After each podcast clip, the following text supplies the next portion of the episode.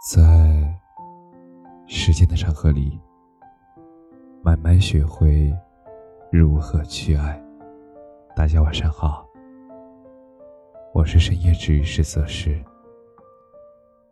每晚一文伴你入眠。今天的文章来自公众号“小茶夜读”，我鼓励你做一个冷淡的陈明在《奇葩说》里讲过他父亲的故事。陈明的父亲是一个很努力也很诚恳的人，他做了十几年的警察，也有了一些熟识的人脉。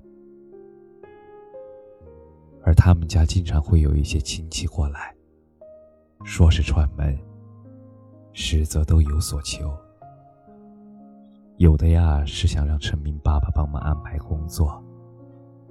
有的是希望解决一下孩子户口的问题，甚至还有的是来解决人生大事的，想要一个城里的对象。最开始的时候，能帮的都尽量会帮，毕竟都是亲戚。可是时间长了，事情就渐渐的变了味儿。远方的亲戚听说陈明的爸爸帮助别家。解决了户口的问题，就说那也得帮自己家解决掉。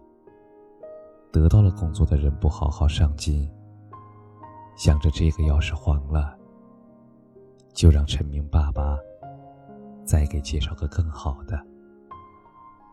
类似的情况频频发生。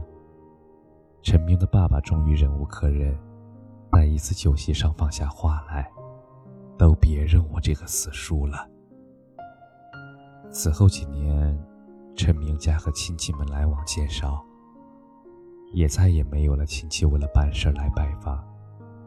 可是偶尔相聚，彼此之间的关系却比从前更加亲厚了。说白了呀，人情世故最难划分界限。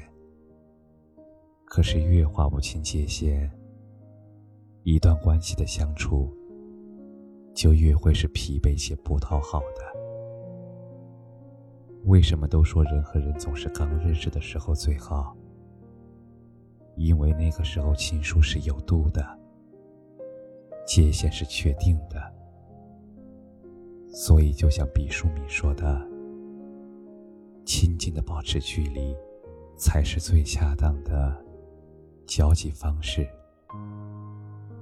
无论跟谁相处。”都得保持适当的距离感，尊重别人，珍视自己。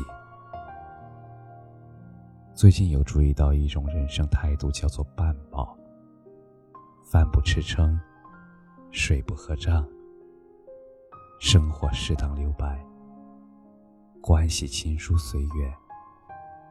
越想越觉得妙极了，我想起了之前看到过的一个实验。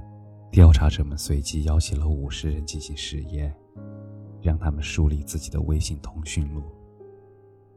首先，他们被要求删除掉通讯录中未见过面或者仅有一面之缘的人，然后删掉只和自己有工作关系的人，再然后删掉曾经很熟悉，可是如今不再联系的人。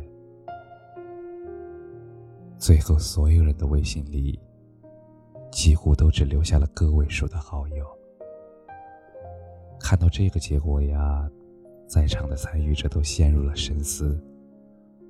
成百上千的微信好友，真正深交的关系不过寥寥。而与这些始终相伴最后的人相处，才是最应该被真诚。且热情相待的关系。你看，很多时候我们以为人生最好的状态是一直上坡，可是有时候很多东西并不是越多越好。花瓣开月半圆，慢慢的，更容易长久。简单的才越轻松。蔡康永在一次采访中说道：“呀，其实我鼓励大家做一个比较冷淡的人。我不认为过于温暖是跟别人保持一个良好关系的立场。如果被‘温暖’两个字绑住，就很吃力了。深以为然。状态往往都是相对而言的，没有冷漠。”又如何能成全温暖呢？正如古训所言：“人生渐行一分，便超脱一分；如胶有减，便免纷扰。”相遇这么多次，大多不过是擦肩旁观，所以真的不必试图。把太多人请进自己的生命里。所谓花看半开，酒饮微醺，尝试半饱，会是一种很舒服的状态。其实不难发现，那些真正活得舒服的人，往往都是敢于表达自己真实想法的人。他们不会刻意营造一种合群感，也不需要莫名其妙的讨所有人欢心，更不必不熟强装熟，因为没有人可以做到面面俱到。想要八面玲珑，首先累的就是自己的心，而真正深厚且长久的感情。靠的从来不是日日热闹的相聚繁琐，拎得清的人是默默把重要的人放在最有分量的位置，减少无效的消耗，精简但真诚。他们不讨好每一份敷衍，也不会亏待每一份热情。和真诚的人说话，和靠谱的人做事儿，和同频的人交心。